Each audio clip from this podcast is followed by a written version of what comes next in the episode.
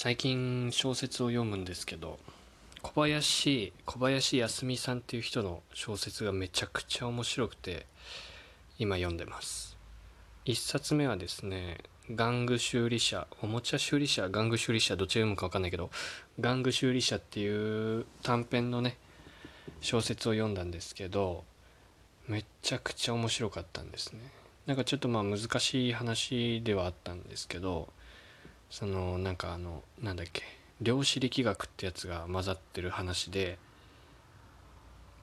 その話量子力学の仕組みを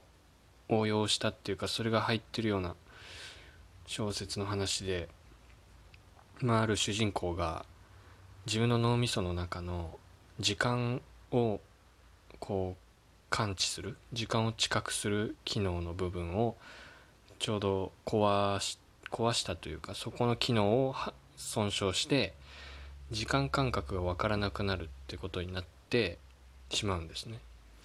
で時間感覚が分からなくなるから朝起きたら昨日になってたり1ヶ月後になってたりするんですよ。だからその辺の意味がよく分かんなくて何回か読んだんですけどまあいまだにちょっとよく分かんないんですけど、まあ、そういうちょっとそれってどういうことってなるようなそういう設定の話でなのでめちゃくちゃ面白いんですね。例えばその中では過去にこう意識が接続されたら再接続されたらその未来でどういうことが起こるかっていうのが分かるのでそれに向けてこう準備してでまた寝ると。寝て脳の機能が一旦寝た間にこう弱くなったらまた時間近くの機能が低下してまた目覚めたら次は1ヶ月後とかになってたりするんですね。そしたらその1回過去に戻って準備してたのでちょっとその1ヶ月後の状態が前か前に体験した1ヶ月後と全然違う状態になってたりすると。いうことを通してその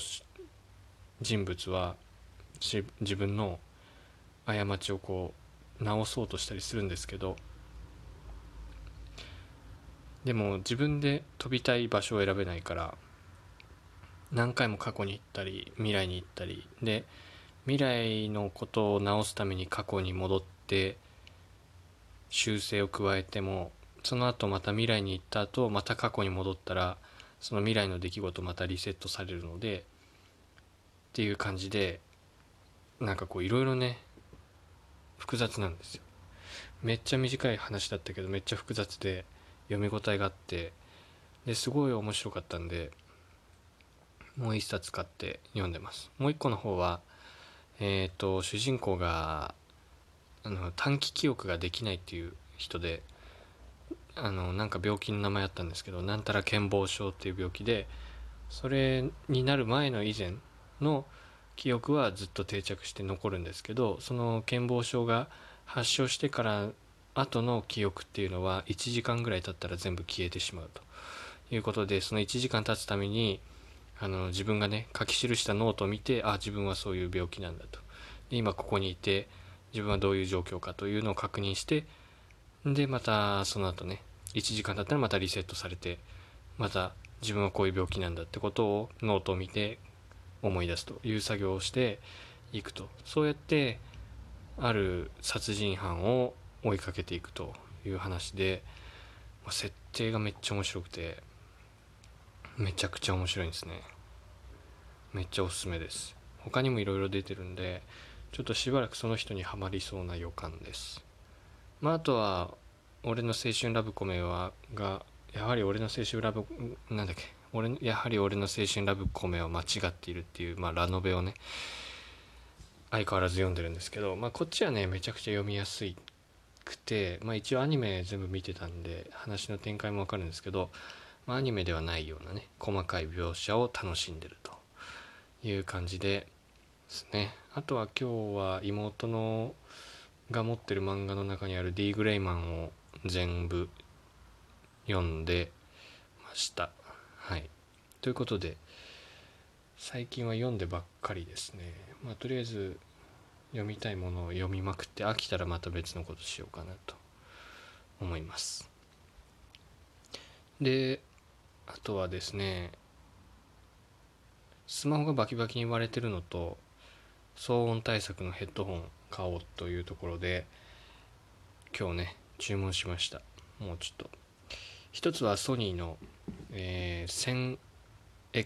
1000X Mark III っていうマーク4っていうのが出てたんですけどそれが3万6000円ぐらいでちょっと3万6000円高すぎるかなと思ったんで、まあ、2万6000円のやつにしました。まあそれもめっちゃ高いんだけどね。めっちゃ高いけど、まあ、安物でなんかこう不満点を抱えながらね使うぐらいだったらちゃんとしたやつ買おうと思って。でしばらく多分長い間ね使うことできると思うんで丁寧に扱えばまあ年単位で割って考えたらそんなに高い買い物じゃないかなと思って買いました。でスマホはですね Pixel 3を今使ってるんですけどやっぱ Pixel がいいなと思ったんで Pixel 4a を買いました。まあ廉価版のやつで安い普通のスマホにしてはまあ安めの方かなと。4万2900円だったかと思うんですけど。で結構スマホ自分めっちゃ落とすなっていうのを最近思うんでちゃんとカバーも買いました。でカバーもね適当なやつ買うと結局それすごい気に入らなくて捨てることが多かったので今回ちゃんとね純正のカバー買いました。なのでしばらく数年間はそれを使っていこうかなと思います、まあ、ちょっとね買い物で消その支出の方が大きくなってしまうんですけど、まあ、そういう必要な買い物はねちゃんと潔くした方がいいかなと思ってしました。まあお金もねやっぱ使使わないのが一番もったいないかなと思うんですけど使い方をねのどうやって使えば一番納得できるかっていうところはしっかり考えて使うべきだなと思ってます、まあ、今のところそういう必要なもの、まあ、その仕事の生産性上げるものと本読み物ばっかりに使ってるんで今まで使ったことない使い方もしてみた方がいいかなというのも思ってます。はい。であとはね今日は生協で頼んだ手羽元の手羽元肉なんですけど3日前かな。3日前ぐらいに解凍してで料理使ってちょっと残ったんで1日空けて今日もう一回ちょっと料理に使おうと思って取り出したらすげえヌメヌメしててでなんか匂いもねちょっとなんか臭いな。って思ったんですけどまあちょっと臭いなぐらいでヌメヌメもちょっとヌメヌメしてるなって感じでまあでももともと血がヌメヌメしてるんで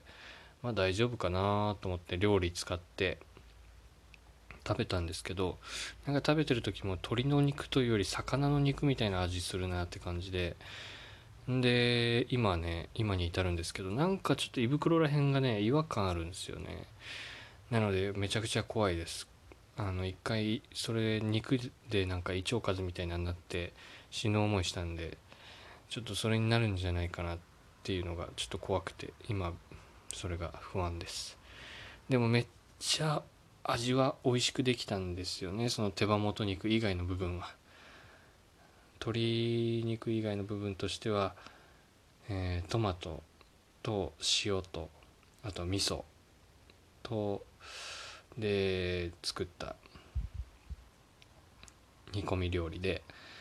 めちゃくちゃそれがね肉料理に合うんですよね。味はすごい美味しいんだけどその鶏肉がねちょっと嫌だなって感じです。でめっちゃ作ったんで明日の分もあるんですけど捨てた方がいいのか食べた方がいいのかちょっと悩んでます。まあ明日の朝平気だったらちょっと鶏肉の部分だけ取り除いてしっかり加熱して残りのね部分は食べようかなと思います。あとはですね仕事の方はですね最近は学校に行けない子からのあの問い合わせもあってまあ日中にね1対1で見てもらえませんかという問い合わせもいただいてる感じでうん、ちょっと一人で全部見切るのも大変かなというのもありつつ、まあ、個人的にはそういうね学校に行けない子の勉強を見るのをやりたいなっていうのはあるんでそっちも頑張っていこうかなと思ってます。多分結構松江の中学校とか荒れてるところも多いんで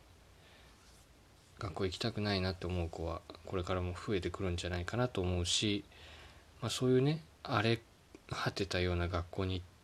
行くぐらいだったらお家でね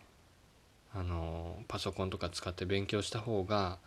普通に勉強自体はねできるようになると個人的には思います。